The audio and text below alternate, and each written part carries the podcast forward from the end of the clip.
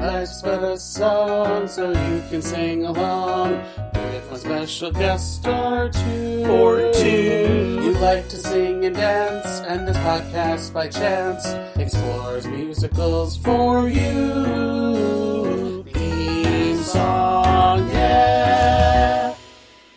Everyone. Welcome back to another episode of Life's But a Song, a podcast that likes to live in the land of musicals. I'm your host, John, and with me today are two very special guests. One is a returning guest, and another one was in the movie we're talking about, and they're both hosts of Glee Clap Emoji Aggressive podcast. it's Karina Stokes and Ian Brodsky. I hope I didn't fuck up your names this time. Those were everything about those was right. yes! yes! Sorry, last time uh, Karina was on, I I even asked her how to pronounce her name, and then I fucked it up. So, oh no, what'd you say? Karina, Kar- can, every every Okay. Yeah. other version that she's probably heard their, all of her life. Oh, forever. They're all. I've heard it all at this point. But that was the Glee days, and we're done with that. Uh, now we're here to talk about Begin Again, which, like I said, Ian Brodsky has a uh, has a has a role in it, a featured Yes. role, if you will. Mhm. Um, uh, it was written. The screenplay was by John Carney. Music and lyrics. Okay, so like some of the songs are a different combination of these names, uh, but it uh, music and lyrics are by Greg Alexander, Danielle Brisebois. Bri- I don't know how to say. Brisebois. Brisebois. Mm. Oh, we're fancy. It looks French. Nick Lashley, not Lachey, which is I one did get wanted excited. That I was like, Nick Lachey's I did. I did have to do a double take when you sent us the outline.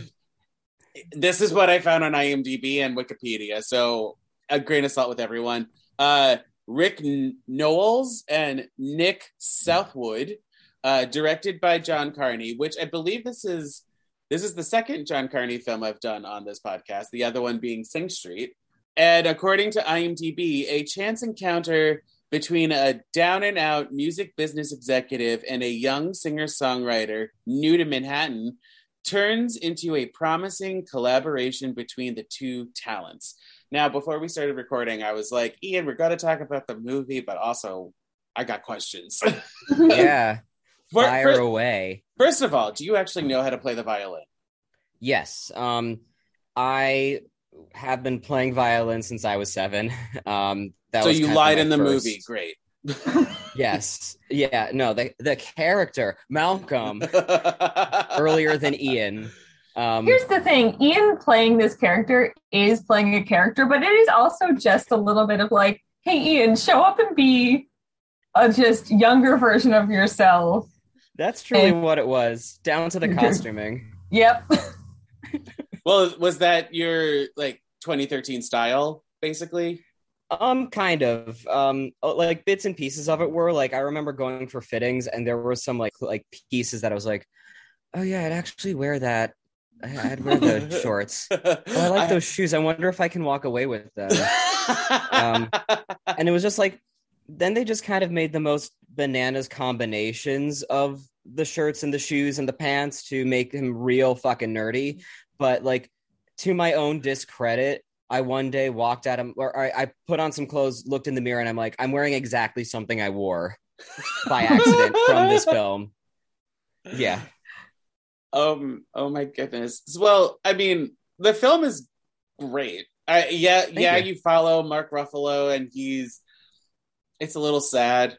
it's very sad, but Yeah. like the music, what a concept for an album. I mean, I I feel like I've heard about this concept, but never really heard about it. Like, I feel like it only exists in film and television. Right. to your music knowledge, both of you, do, have you heard of an album being created like this, like with the streets of New York or a city as a, as ambient noise? Feel like I have, but I might be, and this is honestly the most on brand sense I could say. I feel like I might be conflating it with an episode of Glee. You are, you totally are, because I I I am too. And and last time you were on, Karina, uh, you said Ian hasn't seen Mm-mm. Glee, so Ian, just wait. Yeah. ready and Although- raring. Uh, who's to know who stole it from who? Right. Oh, Glee stole it from Begin Again because it it, ha- it definitely happened. The episode we're thinking of happened after the movie came out. So, Okay, Mm. then yeah, I believe it.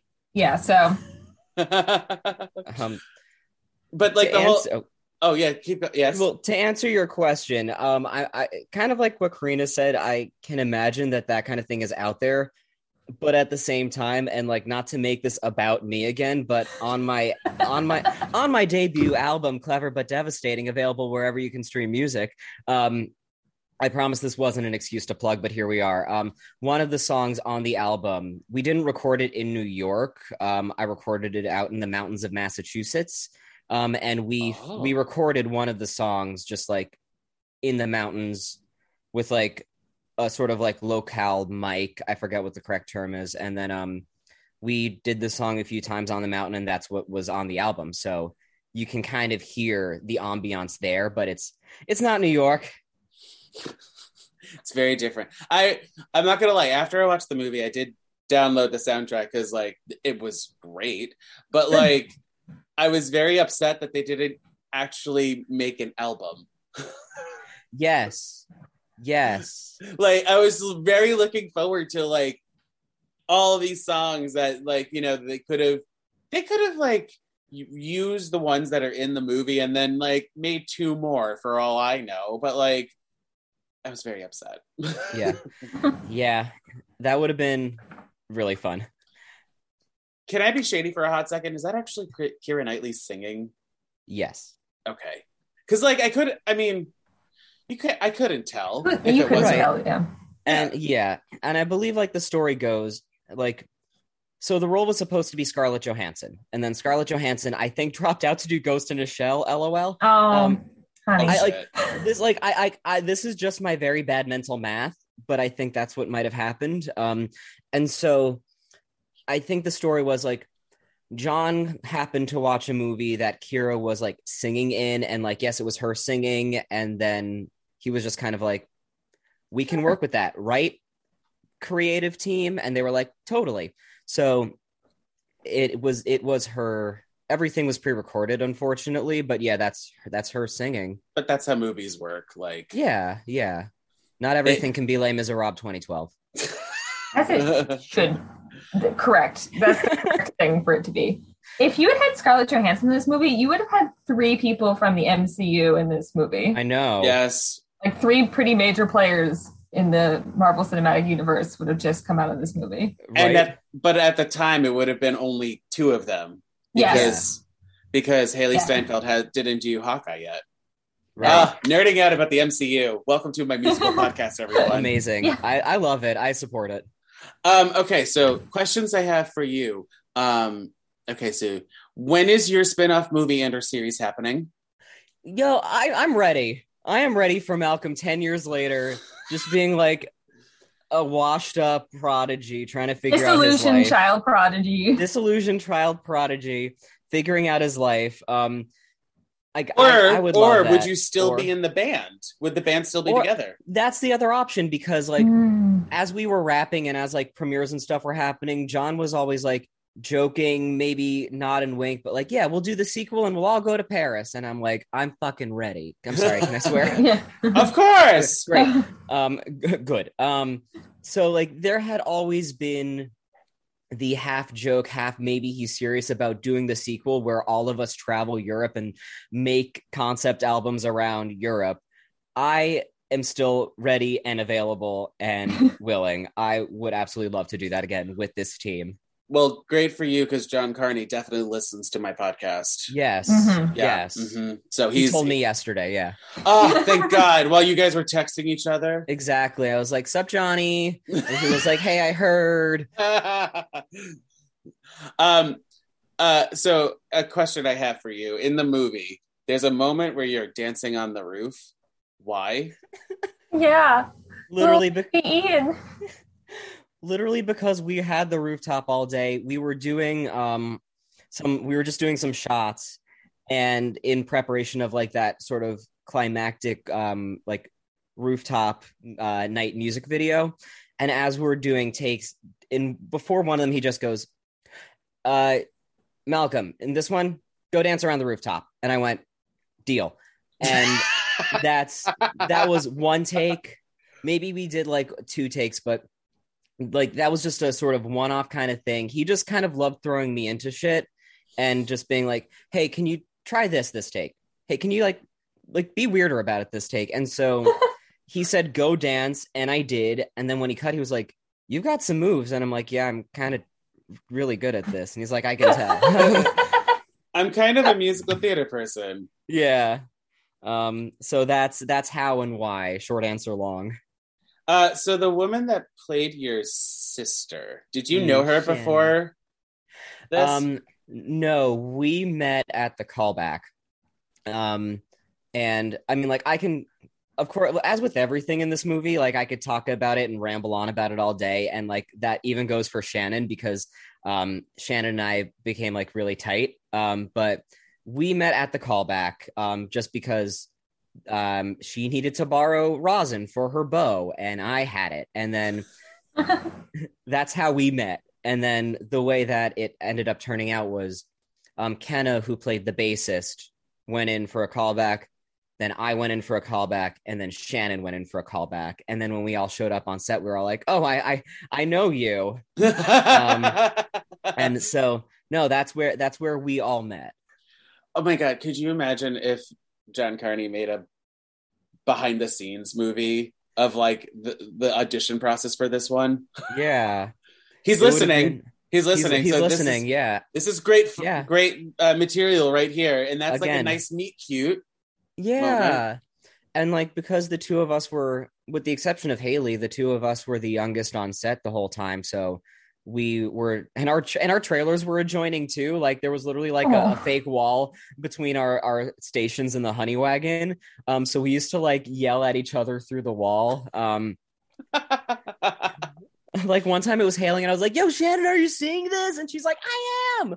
Um and so yeah like we were the youngest there like we were i mean a lot of us were very new and green and we just kind of were sticking with each other um, and we we clicked and we're still good friends to this day Are you still a jam band? Please tell me you you guys are a jam band. we were for a minute we were in preparation for like the premieres and the releases and at the time all of us were in new york or new york based um, and kind of our the way we bought ourselves into these premieres was like we got together um kenna who is the bassist he had his i don't know if he still does but he had his own band and we got together we with his band all of us big super band we learned a couple of his songs sent them to the production company and they were like this is great yeah you can come to the premieres and That's- Uh, of that's- of the movie that you're in. Yes. Right. okay. I mean, like that was for the New York premiere. I um I was able to be like I happened to be there. Uh, Shannon and I happened to be there when they were talking about Toronto because we knew it was going to Toronto. Um, and so they gave us an email. We emailed and we got like permission to go to Toronto. But for the New York premiere, this this jam band was kind of how we bought our way in. Um, and so yeah, we sent that their way. They were like, "Absolutely, you can come to the premiere that you're in." And um, yeah it was that's that was that and then we were able to perform at the after party as well so it was it was it was cool So I'm not gonna lie, this is my first time watching this movie, and I'm kind I'm really happy y'all picked Mhm. this because like A, it has nothing to do with Glee. Uh B B, I feel like I feel like out of um all of John Carney's movies, this is like the most like musical version Mm. one. Cause like a lot of the song, uh, it's like this the stereotypical musical where the songs help with tell the story. And Mhm. i'm i'm thinking of the song like a fool. Like that blew my mind when that happened. Yeah. It has nothing to do with ian brodsky here but like still No. it was in the movie that he was in. Uh lest we forget. Lest we forget. But like i don't know. I feel like i just I, after watching that i was like i want to like start a relationship and just to break up via voicemail like that it's funny because like kind of the reception because of course like i was a theater major karina was not but uh she was in with all of us theater majors it and was nearby. Yeah, she was adjacent. And um when that came out, like that was kind of the response from our friend group was the positive reaction to it being a sort of structured musical theater piece in itself. Um, yeah. that definitely resonated, I think, with a lot of people. I was also yelling at my screen for them not to kiss in that one moment after um, she Mhm. told off the label. I was just like, don't do it. Don't do it. Do not, do not. Right. And then they didn't. And I was And they very don't. happy. They don't, Yes. and yeah, because it's funny because there's paparazzi photos of them kissing, and I think maybe they did a couple takes where it was like, eh, "Try it, we'll see what happens." But in the script, in the scripting, the original script, which I still have like over there, they do not, and I was really happy to see that they ended up not. So I, I think- love that this is not a like rom- like a movie with any romantic relationships in it. Yes, Well, there there are. There are, There but are. like, but, But, like, not in the way you would expect, like if you were like Right, think- 'cause the easy route would be the two leads fall in love. Right, end. right. right. but like i'm i'm glad that you know mark ruffalo's character ended up going back to catherine keener um uh uh keira knightley has to learn about loving herself first before she Mhm. could love others yes Mhm. rupaul um but i i gen i really did like this movie i mean Thank you. you're welcome I mean, like, I only had so much to do with it, but I do always love when people are like, "Oh, I, I really like that movie," and it's it's great because I am really proud of it. But go on, you were talking. I'll shut up. Well, so there is one thing I didn't really I didn't like about it. It had nothing to do with your performance. You were uh, you were giving me tens across the board. Um, Thank you. It was the fact that we kept like going back to that one moment in time where the worlds collided. Mm, Mhm. I was just I, I was like, this is getting now a little too repetitive for my taste. Sure. Mm. I remember thinking along the same lines when I saw it. Like, there was a way that could have been consolidated into one, perhaps. Yeah. Mm. Um, just in my humble opinion, John. No, no shade. No, no shade, Johnny. No, no shade, Johnny. Yes, uh, but also, did they only get? Why did they only get two out of the four voice coaches at the time? What What happened to Christina Aguilera? Where was she? It's What was true. she doing? Wait. Wait, why am I blanking? Because we have Adam. Adam. Adam and CeeLo Green, Elo. Yes. Yes. and then there was Christina and And Blake Shelton, right? Blake. Shelton. Yes, yeah. That's really funny. I didn't. I don't think I ever clocked that. how could you not? I, or maybe I did like once in passing, like seven Well- years ago, and I was like, "Oh, that's funny." But yeah, but, But, like, also the- because like CeeLo hasn't been on The Voice in so long, so like I forgot that that was a thing. Right. And he's, I mean, I do like his character in this movie because he's just like, hey, I'll do anything for this guy. Right. You know, Mhm. he definitely scratched my back back in the day. So, um, and it's, it's nice to see that type of character because like again the easy route would be like go fuck yourself do it your do it your own way Mhm. um but like the fact that like you know i feel like this movie breaks a lot of rules when it comes to musicals hmm and i'm here for it Yeah, absolutely. Um, okay, so back to more questions for you, Ian. Please, yeah. Did Mark Ruffalo Hulk out on set? No. Um, Damn it!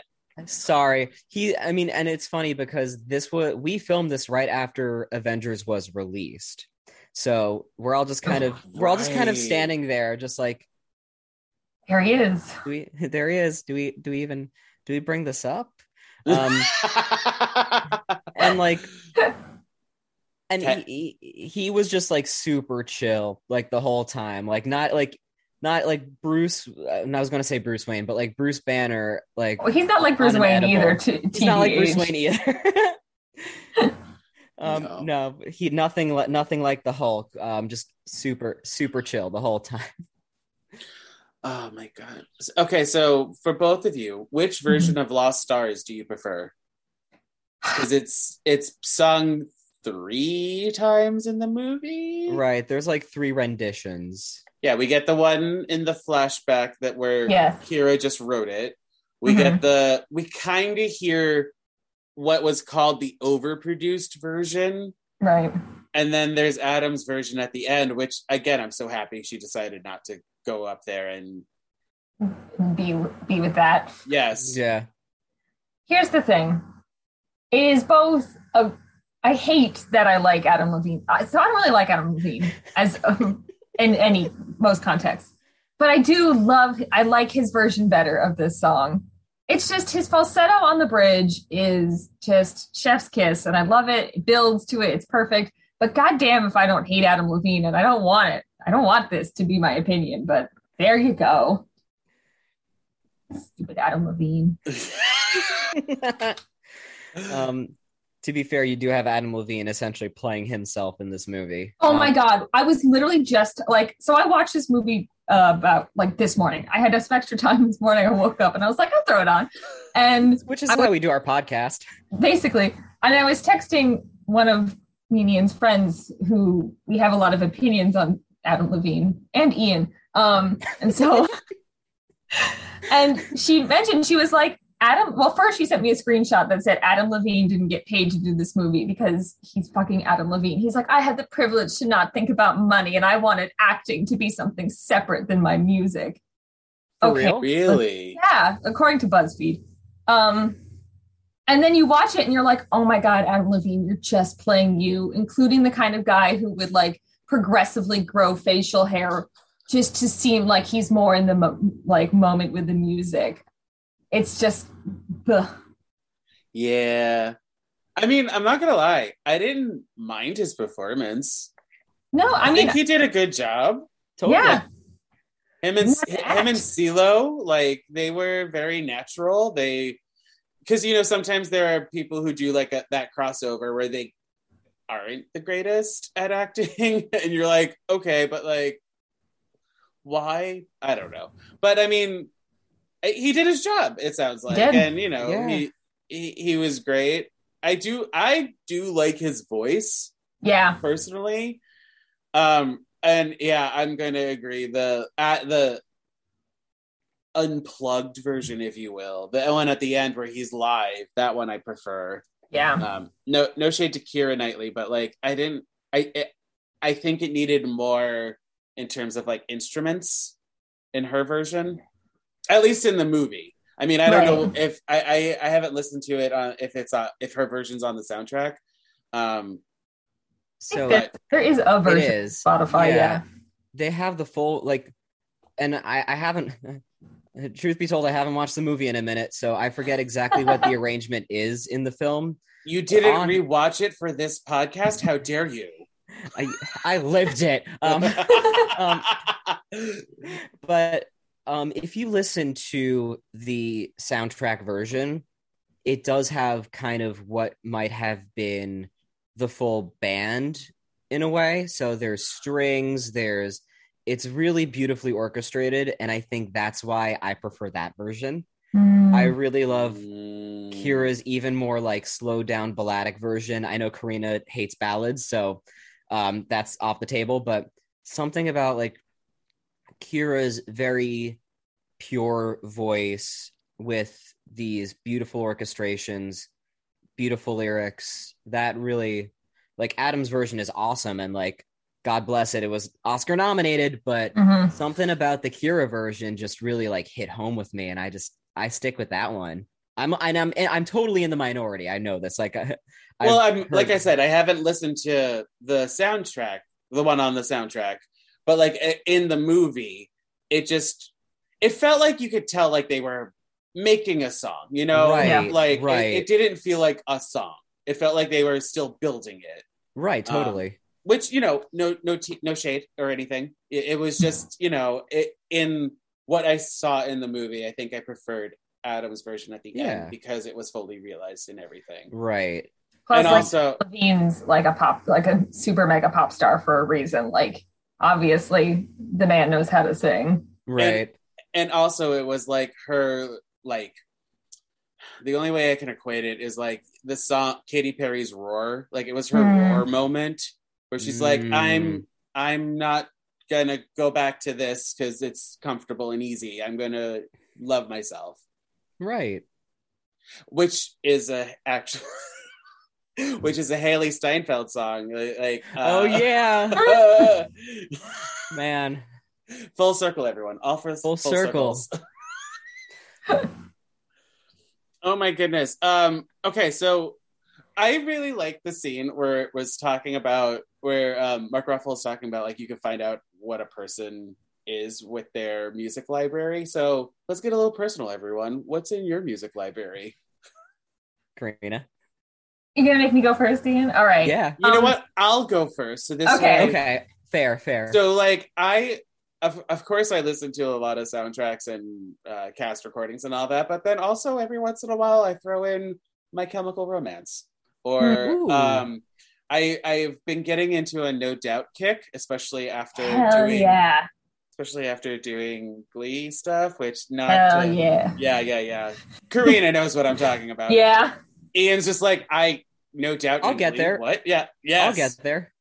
it is it is one of the best moments of glee i will say this and i will be Awesome. on record forever and always but uh yeah you know and then i also got on a binge of like listening going back to like my high school days and listening to good charlotte Okay. Yeah. Respect it. yes all right what's on your libraries everyone So I've been, we, we won't say criticized, we can say lightly mocked for um, the way I listen to music. Um, my husband is like, you, you're the worst person to try to put on a playlist because I am a hyperfixator on music and I'm also like very uh, genre hoppy.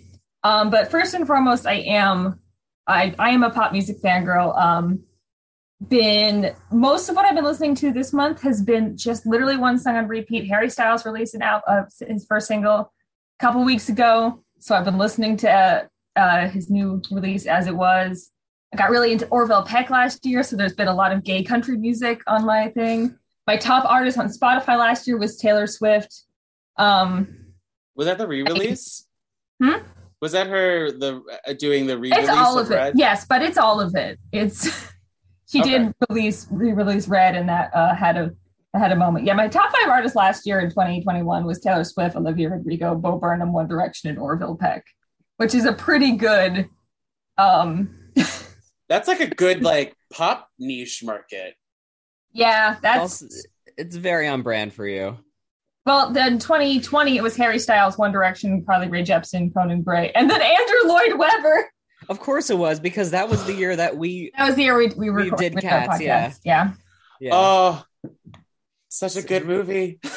Yeah. I can't think of anything wrong with it. I have no notes. it's it's pop music it's soundtracks and it's one direction and which i know technically falls under pop music but for me they're actually a subgenre they're a different category where i have sold them some of my life force and can't seem to get it back so i'm Um, Okay. a mess is most of what the answer is is that i'm just a mess okay, Ian. The everyone's dying to know. I know. Okay. Um. So mine, like, my entire music library is pretty eclectic, but I tend to stick with like alt rock and singer songwriter kinds of things. So, huge fan of Fiona Apple, Glen Hansard, back on the John Carney train. Um, I, I me some Jason Mraz, um, Joni Mitchell, um, but I um I also love Vampire Weekend. Um, I've been on a Killers kick and a Weezer kick lately. Weezer just released um, an album that's like spring themed and it's very good. Highly recommend. What? Um, yeah. Why am I It's just so hearing about this? It's so good. Like it. Um, I I listen to that like Apple Music playlist that comes out every Friday where they curate like different songs Yeah. from each genre. So on the like alternate one was one of uh like the single from the new album, a little bit of love. Highly recommend. um, oh, okay. but also like I love Brittany Howard and Alabama Shakes, uh, Black Pumas, um, Simon and Garfunkel. Um, I could just keep on rambling on about all the music that I love. Um, ben Folds is a big inf- like influence for me. Um, yeah, and also just gonna shout out a couple lesser known names: uh, Sierra Fergale, uh, Brian Dunn, Kate Yeager, um, No Jersey, Joe Kroger. These are all people that like I know. So like if I can signal boost some of my cohorts that on a podcast, like I'm going to take the opportunity. So Do all it. great like um, singer songwritery, alternative folk rock kinds of stuff. Um, and that's even just and that's just scratching the surface. So yeah. So uh, to relate it to the movie, w- uh, whose album would you listen to more, um, Keira Knightley's character or Adam Levine's character? I probably end up with Keira's more, especially like knowing like the way that they went about that with like Mhm. the way that Mark Ruffalo's character uh had produced it. I think I would be super into that. I think I would appreciate um Adam's uh album for like what it is, like as probably some pretty solid pop rock music, but I think I would probably be uh hitting Keira's album up on repeat quite a bit, I think. I would be like I would be the two say like the two top singles off of Adam Levine's character's album. I'd be like the two songs that got radio play, and then probably feeling better about myself for having grabbed at least a couple songs off of Keira's album.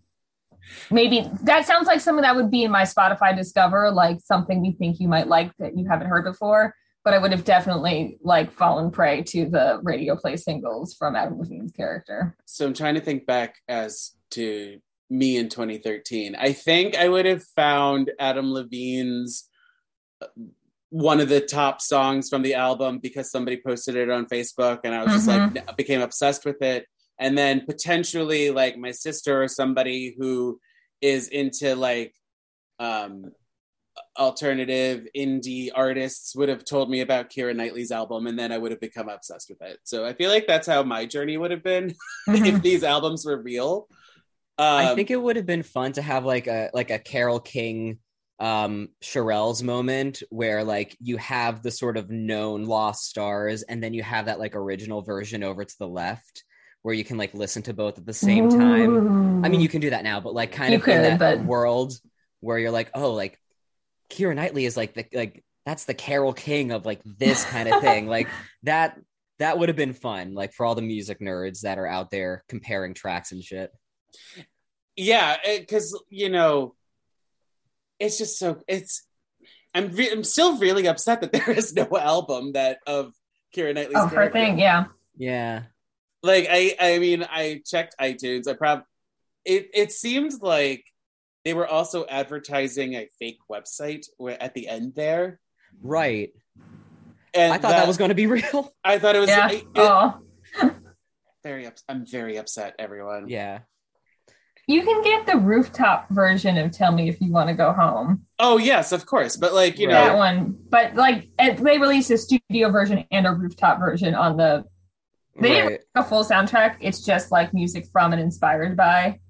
Um on at least on Spotify. I don't know what it is on well, 'cause other it, it looked like in the movie they made like nine tracks or something like that. yeah. And then they on the album they've included like different one- versions of the songs plus like songs that were given to like CeeLo or to Mhm. Adam that didn't make it into the movie. Um yeah. Yeah. So it's it's pretty all encompassing on the on the uh on the soundtrack as I have it from Apple Music. Oh good.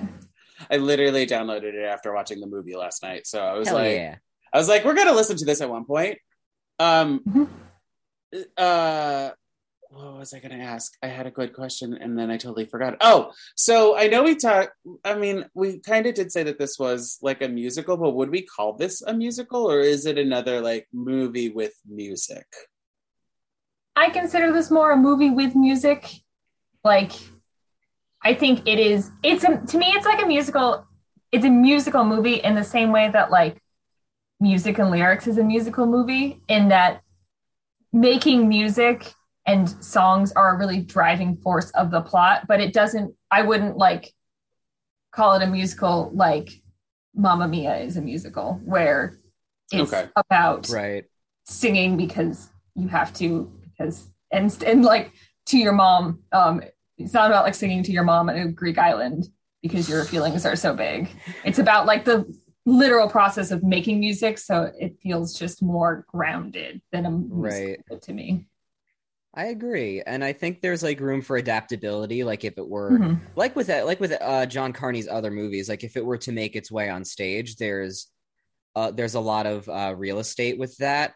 But I, I Oh, yeah. ultimately I agree with what Karina said. Yeah, Yeah, I I love that John Carney has like this weird I want to call it style where it's all like based around mu- like if you look at his IMDb a lot of his stuff is based around music but it's not Mhm.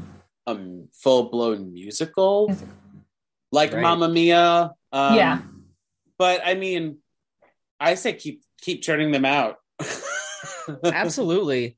He clearly he knows what he's doing. yeah yeah like like Sing Street is amazing I don't know if either of you have seen that movie I Love Um, it. I, I'm going to highly recommend that one, Karina. Like you should. Yeah. I do feel like you'd really like it. I'll look into Yeah. it. It's it's set in the 80s in Ireland, and so Okay. there's a lot of 80s music that is Mhm. anachronistic, but like forgive it because because we we have to. Yeah. Yeah. So, any other stories that you can tell us that you remember? Um. Ian's clothes were being sold on eBay. Oh yeah. Wait, what? Yeah, someone was like selling his costumes No, so I guess from the movie on eBay. and I guess like that's kind of a thing that productions do is that like when they have leftovers, like leftover costume pieces that they don't use, they can put it on eBay and be like, this was worn by this in this movie. I didn't know that until a friend of mine from high school sent me a link on Facebook basically saying, LOL, I'm going to buy this and get a part of film history. And I had to call her and being like, where the fuck did you find this? What is going on here? and everybody this was a mind-blowing moment for everyone so naturally like no one bought my stuff like what you- like you can go to the gap if you really want it Yeah. Um, if you want to look but- like, if you want to pay a lot of money to look like you dressed from Old Navy, here you go. i appreciate you dragging me just now um, But like, I mean, that that's the good thing about this movie is that it's all natural Yeah. clothes. There isn't like, I mean, I feel like maybe some of Keira Knightley's stuff was built for her, but like, you could right. buy things like that. Uh, there was no like costumes, costumes, if you know what I mean. right. Totally. And like all of yeah. And of course keira's and adams were like the only ones that actually sold. Of Um, course. Yeah. yeah. But um yeah i mean like that you're you're dead on. Like it, it's very accessible stuff. Um i i think well i guess like my favorite story to tell from this is um the night that we were filming the rooftop stuff where we were filming um tell me if you want to go home um so we were just kind of like there all day because like the first part of the day was shooting that daylight sequence where i'm dancing around like we mentioned earlier Mhm. and then the night from like 10 p.m. until question mark was filming um like the song, the song proper. And it was just like take after take after take of us playing along to the song, but in between every take, the crew is resetting, they're doing their thing, and us being real musicians, John Carney included, were able to just start jamming out in between takes. So we had like John Carney was like leading us in some like uh uh not Barry Manilow. Oh god. Oh god. Billy Joel. Um like two very very, different artists. very Yeah. different artists. Um, but he was like leading us through some Billy Joel. We had um Harvey, who was our drummer. Like he would start like he would just start with like um a beat and start singing some lyrics. Like um one time it was like Stand by Me, and then like Kenna comes in with the bass, and like I come in with like some like harmon uh, harmonic vocals. Uh, David on the piano came in with some other harmonies and some keys and stuff. Like and between every take it was just something new that we were jamming out to and it was so just so fucking cool on top of filming a music video like on top of this rooftop in midtown where like the metlife building is over there and um there's another and the empire state building is over there and it just felt so like surreal and it was it was just the coolest thing to experience me having no experience with this at all. Um, and then after that, um, I thought, okay, like I can just take a train home as I normally do. But then I get to the path station to take the train out. The last train just left the station as I am like running to make it. Oh no. I take a train or um I take a cab to Port Authority. Port Authority is closed. I didn't know It they was could just- do that. I, I didn't either, but it was just fully closed. I had no way of getting into Port Authority and therefore no bus ride home. That's that's weird. And meanwhile, like I'm only 20 at the time, and like I oh Did you say that again? my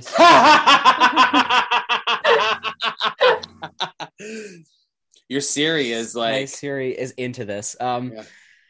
and so Port Authority is closed, and I'm on the phone with my parents. I'm I'm 20 years old. Like I know my way around the city and stuff, but like I, I'm still at this point like stranded. Um, and it's two in the morning. I'm on the phone with them. I'm in cabs between like Penn Station, Port Authority, the path. And finally I call up the AD on the production. I was like, hey, is there any way I know Shannon is crashing at whatever hotel y'all are putting people up in. Can I like crash with her? And so they're like, yeah, come back to base camp and like we'll get you set up. And so they I take the I take a cab back to the base camp after almost leaving my phone in the cab. Um oh shit. yeah, and then um I go to base camp, they hook me up like with a room key and they take me over to the hotel, which is this beautiful beautiful boutique hotel on 35th and 5th. And it's all and it's like three in the morning. I just go up. I have this king size bed all to myself. Like I couldn't believe it. I felt like a fucking movie star. And Yeah, I, I was truly living my nerdiest dreams, just jumping on the bed, like uh, starfishing out on this king size bed.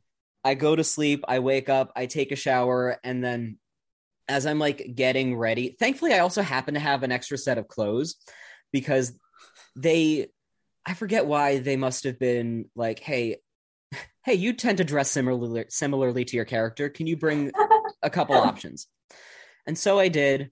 Um, and luckily I had a change of clothes. So as I'm like changing, the bill slips under the door, and I was like, "Oh, this will be neat." And I look at it, and it's like five hundred seventy-four dollars charged to the card on file, and I'm like, "Well, I don't know who this Amanda person is, but thank you, Amanda."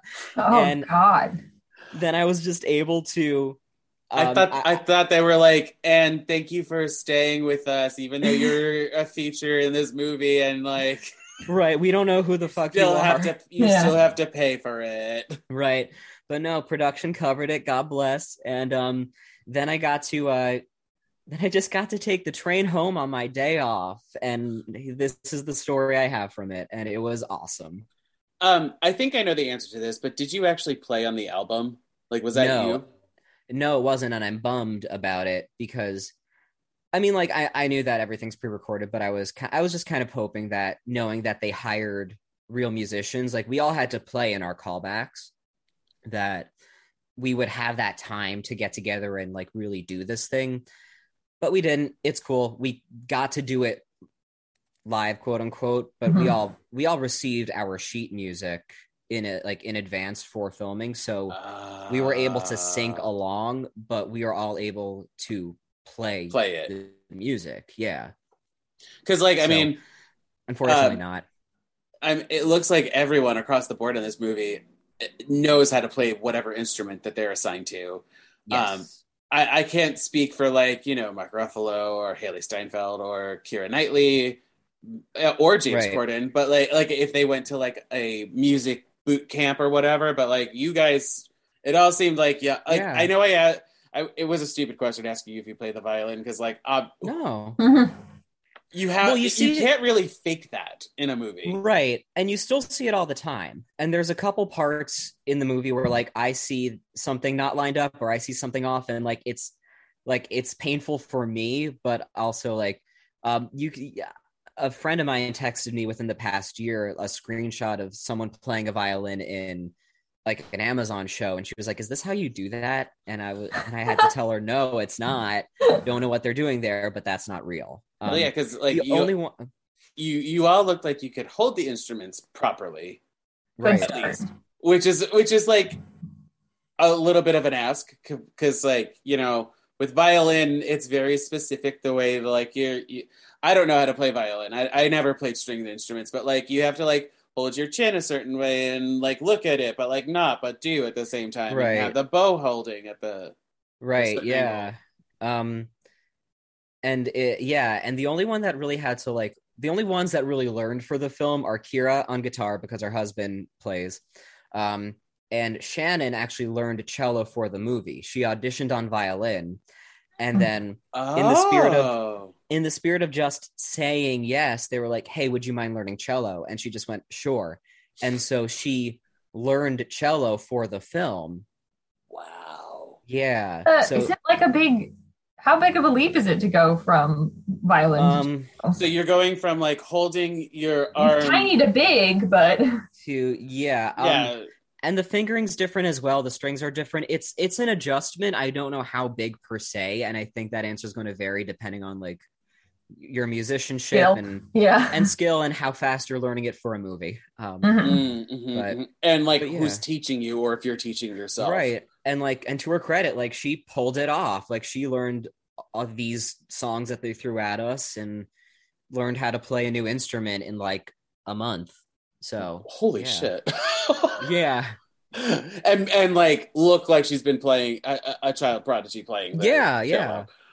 kudos to shannon right yeah Ian, if I'm remembering correctly, and this is maybe just a chance uh, for you to flex on yourself. Did you learn guitar for Woody Guthrie's summer stage show, or what is yes it called? Okay, yeah I yeah thought I was like, you've done that. You've learned something for a show. I did. I, I mean, I did learn how to play guitar in like four weeks for a show, but with guitar, I think it's a little different because you can learn how to strum and jam out with some chords on guitar, whereas That- yeah, with like a classical string instrument, like not that the expectation is different, but you're more so learning how to do individual fingered melodies. Right. But and also the bow has to like hit the string at the right point in order for you to get the sound and it, yes, it's weird science i don't understand it yeah. Stringed instruments scare me a little bit. It's very particular, and um, it's a constant. It's a constant refining process that still haunts me to this day. this is this was a, really good movie i have to say It like was. like sometimes people are like let's do this movie and it's pure shit and i'm like okay Wow. The funny thing is, like, so this movie's been out since 2013, right? So it's been forever. Within the past two months, both my parents individually of each other texted me to be like, "Hey, I was just watching this movie on Netflix and Brent Eaton's in it." I was like, "Yeah, that's him in his movie."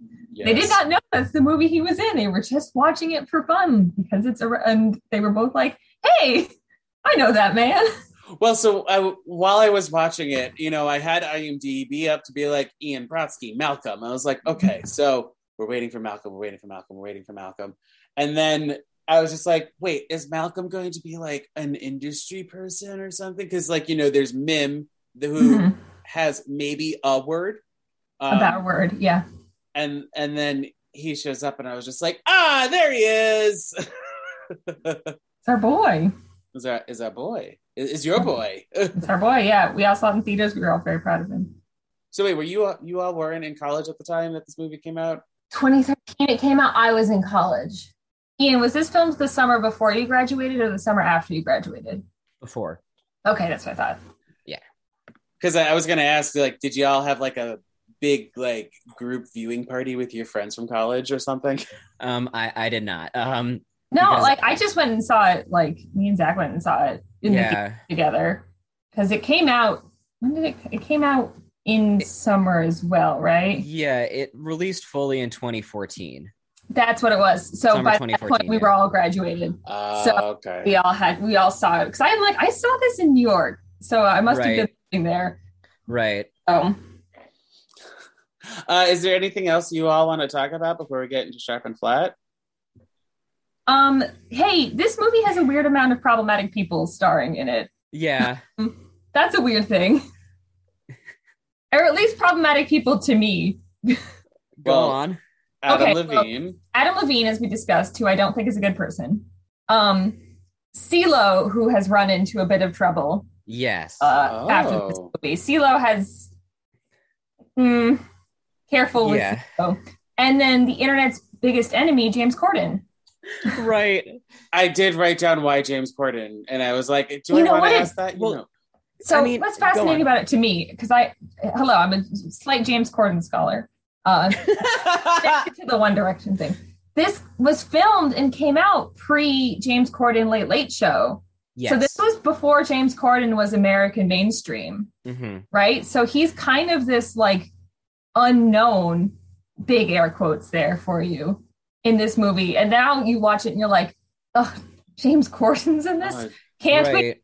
but like at the time he was like UK's kind of musical sort of connected like uh fun loving boy and so John Carney was probably like yeah we'll bring him over Right. oh, so this was was this after two governors, or at the so same? he we when we were filming this he had just won the tony Okay. so he was pulling double duty um filming that during the day and then performing that at night. Um and so was david in the band. He was filming that during the day and then he was in once after they had just won the tony at night. That's so funny. um and yeah like the, i remember the rooftop night like we had to like part of our dinner break was so that they can go do their shows and then come back. Um oh, so that's yeah. probably why it's like day and then night because probably they had to they had to do the two hour long show or whatever, and then come Right. back. Oh my Um, god! Yeah, but this was before James Corden was like the James Corden we know and are and have- Love. no the, the the James Corden we know. Um, yeah, it, I it did. was a different time. I did see on IMDb. So again, grain of salt that he wrote all of his busking songs. That sounds The- right. But like, I, I don't know if it was just writing or if him just dicking around on his guitar outside of Union Square Park or is it Union Square? Yeah, that was like- Union Square. I know my landmarks. All right, let's get into sharp and flat, shall we? Yeah, Sharp, flat. In this section, we're going to highlight some moments, whether or not we talked about it, and if we liked it, it's sharp, and if we didn't like it or thought it can change, it's flat. Music humor for everyone. Um, Mhm. who wants to go first with their sharps? I'll Uh, go well- first with my sharps. yes um, we didn't really talk about this, and I it blew my mind. But like the Dan's daydream of producing Greta's song at the when it's like Yes. his turn. I'm at- going to second your sharp on that as also one of mine watching Third. it like, like it's kind of his brain is it's kind of corny looking because you know it's Yeah. um it, it's things on strings playing around you know like Mhm. puppeting around but like it's very cool it Now- works yeah and i'm like this is I, I see this this is probably what like writing music is like and you know Mhm. you know you imagine things um i also really like the idea of recording an album outside um Mhm. especially in new york where it's like and uh alarms and people shouting and you know other jam bands happening like yeah. Mhm. um, I know he's problematic, but I did like CeeLo's character, and at least Mhm. CeeLo himself was great in it.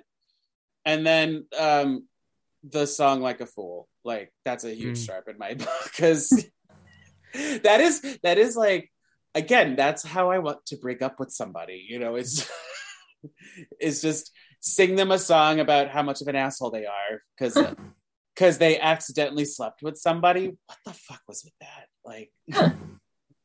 Oh. Oh man.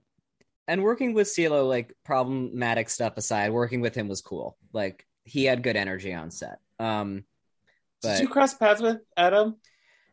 I did not, not only at the Toronto premiere, um, but we didn't like work together. Yeah, because there's no. Oh. I, I realize there's no scenes of you he guys. doesn't he doesn't hang out with the band No. Um, I agree with all of those uh sharps. Um, and mine are probably colored. Mine are probably colored by the fact that like I lived it. Um, but um, tell me if you want to go home. Which I know I told that whole story earlier, but like that was such a sharp like for me watching that movie, living that. Um, that just was there was something really special about that. I think, and then um. I re- I think the ending itself was sharp for me because Oh yes. like we yeah like we had talked about earlier i think it was great that we could see this other climactic beautiful song in full force um, but you're also seeing like greta's healing and mark kind of healing himself and uh, and keira just riding off into the moonlight on a bike um, was like pretty beautifully done and I, I thought that was a powerful ending moment there um, yeah so those are the two that I will add. Okay. My sharps are the song Coming Up Roses, which I think is one of my like w- just a song I, I think one of my favorite songs off of the album, especially my favorite of the song that Keira Knightley sings. Um and just the small children providing backing vocals for that was just a beautiful little extra touch there. Um talked about it a little bit, but Adam Levine's bridge in his version of Lost Stars uh, with his stupid Adam Levine falsetto. Bet you fucking love it. I love it. It honestly, it's both a sharp and a flat because it's a sharp that I like how it sounds, and it's a flat because I hate that I like it so much. So if that happens in this section, I call it unnatural. It was natural. Ooh. Very good. Beautiful. I love that. Yeah. Um, it, it, it took me a while. I had to lay down afterwards because that, that took a lot of energy it to think took of that all one the, up. the brain power of there. I oh, it's also a sharp for me that this movie is rated R only because of the language. Like that's like Yeah. last time you Oh, saw it is? rated R movie only because they wanted to say fuck more than like however many times you're allowed to in a PG thirteen.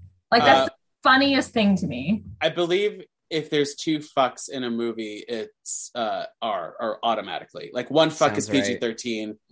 Two or Like- more, it's R. That The wow, fact- I didn't even Yeah. register that. This movie is rated R only for language, which I feel like you never see anymore. Probably because people are like, well, we want to have more people be able to see this, so we'll just have them only say fuck once. And Mhm. I don't know, John Carney was like, no, Fuck that. hey, fuck. I will make my movie R only for language. And I think it's so funny to me. Well, yeah, because like the uh, MPAA is always wild and crazy, and that's another Mhm. podcast for another time. But like the only other thing that you can that they can clock this movie on is like the alcohol consumption. Really. Yeah. Right. because like, but like, there is there is no sex scene, no sex, no violence. no violence. There's No just nudity. pure language and language. and you know alcohol. But like he's he's of age, so who cares? Yeah. Speaking of which, can I add a sharp um, Yes. from my column?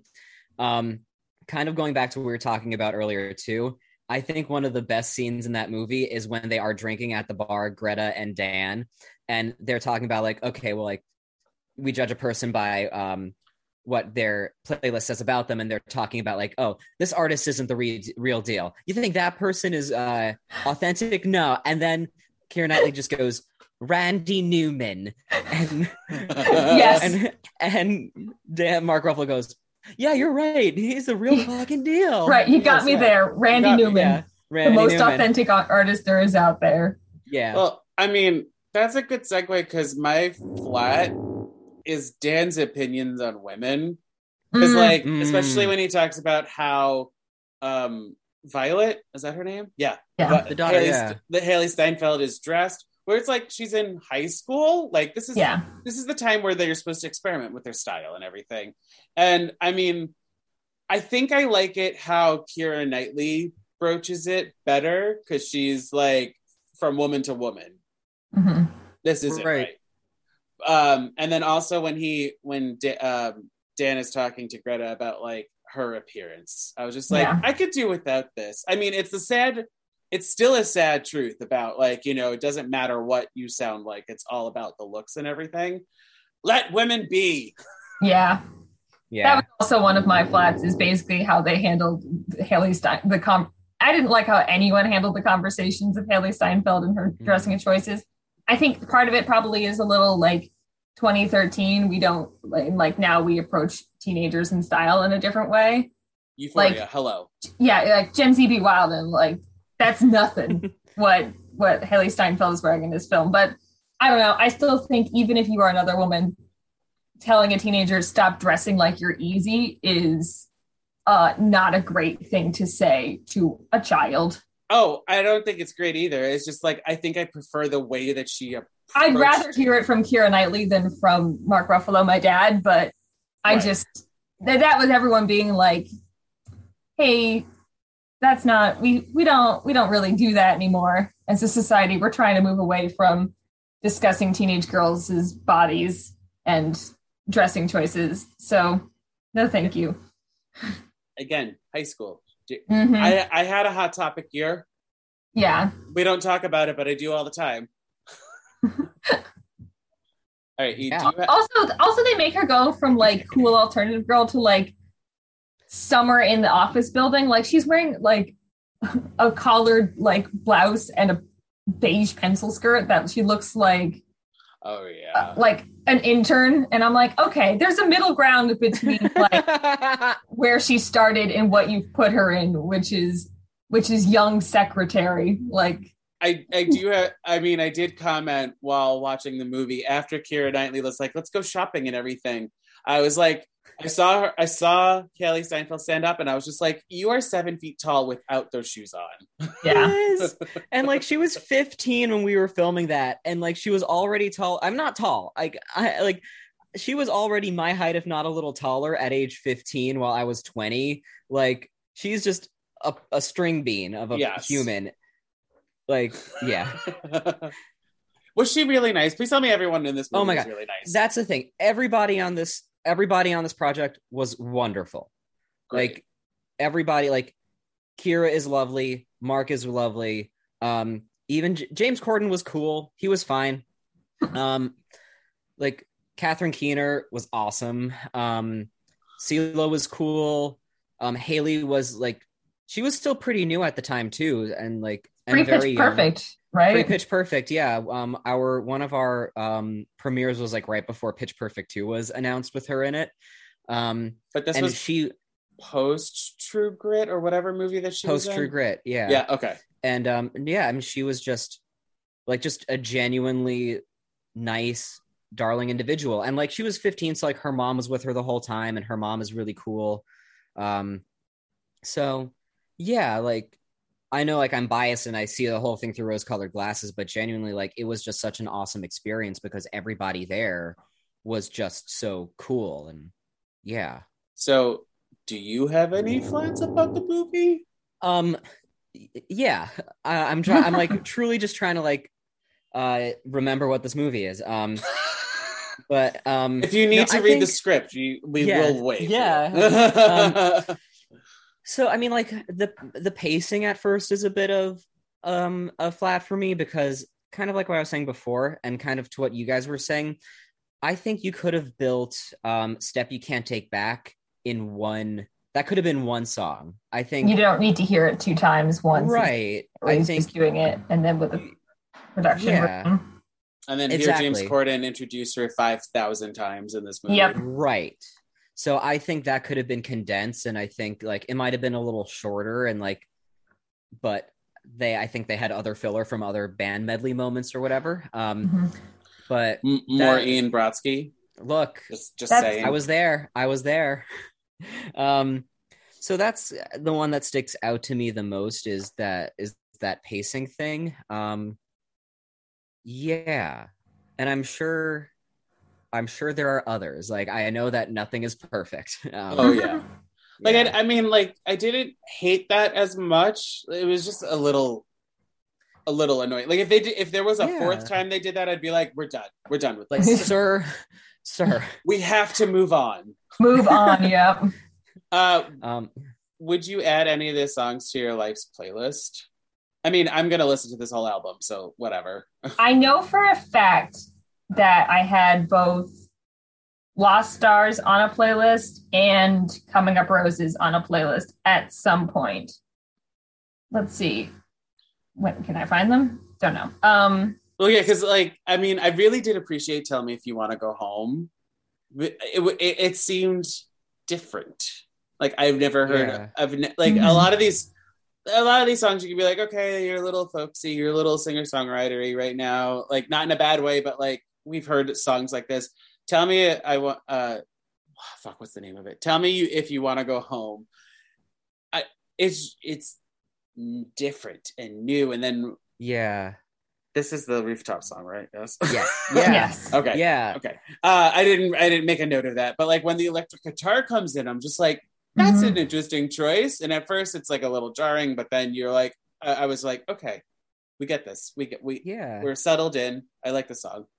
And I, I think that's the one I would pick too. Um, because like I love the Lost Stars is is is um, but um, and I love Step You Can't Take Back. Um, but I I don't know. And again, maybe I'm just colored by my experience, but t- there is something special about Tell Me If You Want to Go Home.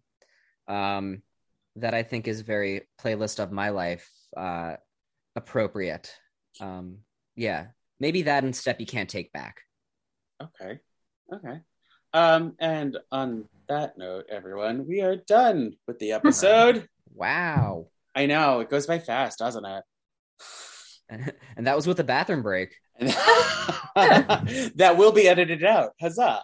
Uh, Corinna and Ian, do you have anything you want to plug or promote? Did I say your name right? Did I fuck You it were up? close. You, it's Karina. Kar- Karina, I, I Yes. know I knew it was wrong. I was like, we're going, we're going with it. Sometimes you just gotta commit. Uh, but do you have anything y'all want to plug or promote? I mean, it does just so happen that Ian and I um, do host a podcast together. Yes. Of our own. Yes. I know, shocking. Um, Um, our podcast is called Glee Aggressive. I have to edit that clap every time, and every time I love it. Ah, it's so good. yes, Uh, it is our it is our uh, weekly Glee recap podcast where we just, as of a recording of this, we just record started recording season three. So we're Yes. really getting we're really getting into it now. And- oh my god. Yeah. And the whole conceit is that Karina has seen it several times, and I, a professional theater actor, musician person, had until we started the podcast only seen four episodes. Which So is the I- right amount that you should have seen. pretty much so it is very much chronicling my new coming of watching this show Yes. It's Ian's life journey with the uh, series Glee. yeah Karina was on here talking about season five, and choices Yeah. were made that season. Yeah. I can't wow wait till we get to season four and five. Like season three, when is the last like It's a quote banger. good season of Glee, right? And then everyone dropped off because they were like, "Oh, things are getting weird." I can't wait till things start getting weird, and I have to make Ian watch every single one of these. Uh, technically, we also had a podcast about the musical Cats. If uh, yeah looking for a short, limited run um, yeah Oh, nine what's the name of episodes. podcast, It's called Podcats. podcast about cats, cats the musical, not the animal Is there is there like um socials for that, or is it just purely Yeah. audio? That Um, they, this technically yeah it was a um, limited run. It, we can't. There's only so much cats content you can make at a time. i think i think it's jellicle pod is Jellicle our Pod. social media Yeah. for that one specifically it's been dead for two years because that came out like right when covid yeah, that came hit. out when the pandemic started. yeah Um, um, and then uh, um our show i- um our our current podcast is at glee aggressive on all the social medias yes, um and gleeaggressive at gmail.com if you want to write in with your long form thoughts on anything glee or otherwise yeah. Challenge accepted. I love that shit. We love thoughts. yeah I will. I will look ahead into season three and just write down everything. Everything good. Excellent. everything. Um, and if you want to be in touch with me about Begin Again, and I don't know, were you in this movie as well? Because it was set in New York, and I know a lot of people in New York. Let me know. Uh, you can email me at buttersongpod at gmail.com. I'm also on Facebook, Instagram, and Twitter at buttersongpod. Which version of Lost Stars did you like, uh, Hmm. listener? You know, there's three versions in this, and I is it just it's basically Adams and Keira's are only on and it's like the the good Adam version, not the overproduced one. Oh let me check You can get Keira's version, Adam's version, and then also a version called Into the Night Mix, which I think is a Oh. club remix of of Lost Stars. Thank But it's- God. It's not the one that she listens to. And No, judges. it's it's a totally different remix. And if you want to be part of the next episode's conversation, we're going to be talking about West Side Story, the 2021 remake. Bye for now, everyone. Bye. Bye. Special thanks to Justin Johnson for creating the podcast's artwork and to Nick Bombasino for composing the theme song and the jingles in this podcast. And thank you to Castbox for hosting this podcast.